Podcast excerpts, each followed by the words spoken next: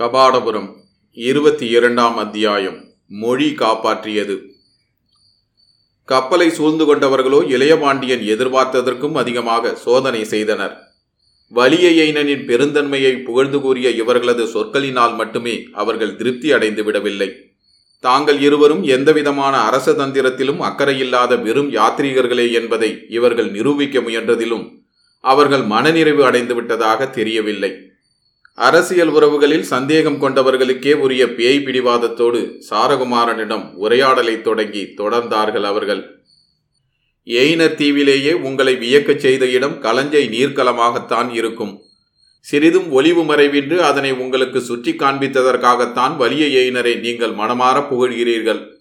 பொதுவாக யாத்ரீகர்களுக்கு தங்களுடைய பாதுகாப்பு படைக்கோட்டங்களை சுற்றி காண்பிக்க யாரும் துணிய மாட்டார்கள் வெள்ளை உள்ளமும் பரந்த நல்லெண்ணமும் உள்ள வலிய எயின மன்னரை போன்றவர்கள் சூதுவாது அறியாதவர்களாகையினால் யாருக்கும் எதையும் மறைப்பதில்லை என்று கூறிவிட்டு உடனே சாரகுமாரனின் முகத்திலும் கண்களிலும் பிரதிபலிக்கும் உணர்ச்சிகளை தேடுபவன் போல கூர்ந்து நோக்கினான் வந்தவர்களில் ஒருவன்.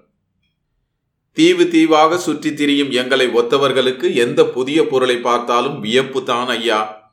ஆனால் அந்த வியப்பும் விந்தையும் அடுத்த புதிய பொருளை பார்க்கிற வரைதான் எங்கள் மனத்திலே நிலைத்திருக்கும்.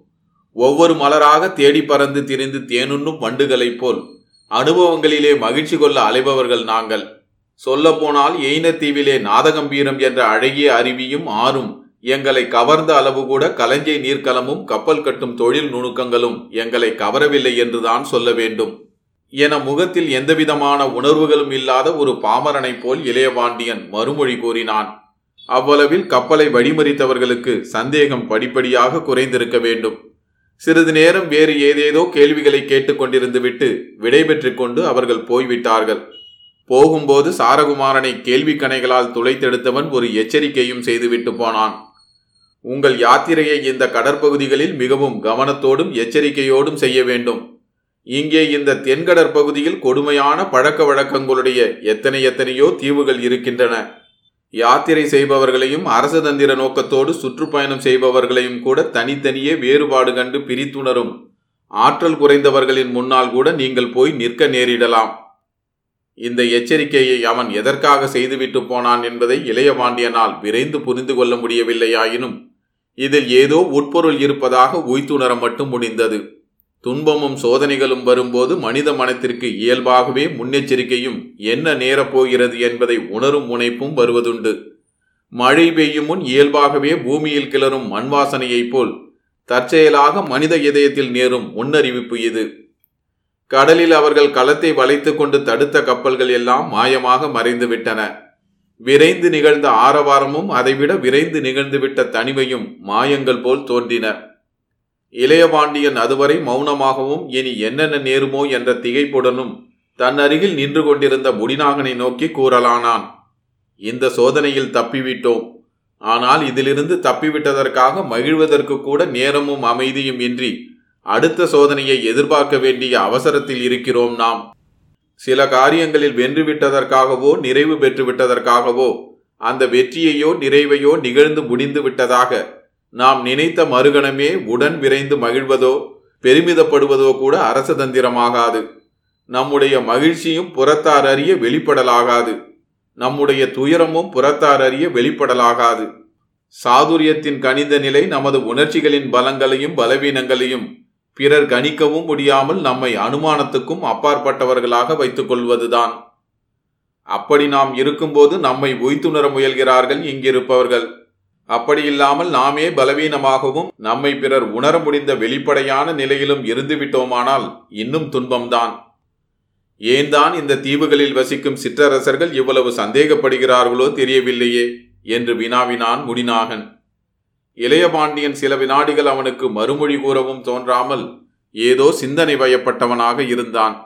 பின்பு முடிநாகனை நோக்கி கூறத் தொடங்கினான். நேருக்கு நேர் நம்மை யாரென்று உரைத்து பார்த்து தெரிந்து கொள்ள தயங்கி இப்படித்தான் வலியையினன் நம்மை இனம் கொண்டு கொள்ள முயல்வான் என்ற ஐயப்பாடும் அனுமானமும் என் மனதில் முன்பே உண்டாகிவிட்டன. அதனால்தான் நான் முன்னெச்சரிக்கை அடைய முடிந்தது.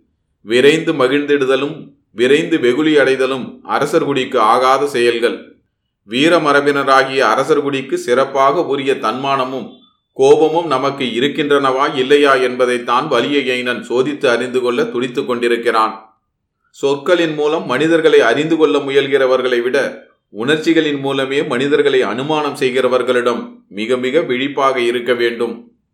உண்மைதான் இளையபாண்டியரே சிந்தனையின் மூலமாகவும் சொற்களின் மூலமாகவும் மனிதர்களை அறிந்து கொள்கிறவர்களை விட உணர்ச்சி பாவங்களின் மூலம் ஒய்த்துணர முயல்கிறவர்கள் குழப்பங்களையும் பயங்கர விளைவுகளையும் உண்டாக்கிவிட வல்லவர்கள். எதற்கும் நாம் கவனமாகத்தான் இருக்க வேண்டும். இவ்வளவில் அவர்களுடைய உரையாடல் நின்றது. கப்பல் ஊழியர்களை கூவி அழைத்து மேலே பயணத்தை தொடர வேண்டி கட்டளைகளை இட்டனர். சிறிது நேரத்தில் பயணம் தொடர்ந்தது. மேலே செல்ல செல்ல அலைகள் சுழன்று சுழன்று புரட்டி கொண்டு வந்தன. அப்பகுதியில் இரண்டு மூன்று சிறு சிறு தீவுகளால் கடல் துணிக்கவும் பிரிக்கவும் பட்டிருந்ததனால் காற்றும் அலைகளும் அவர்களுடைய கப்பலை ஆட்டி வைக்க தொடங்கின.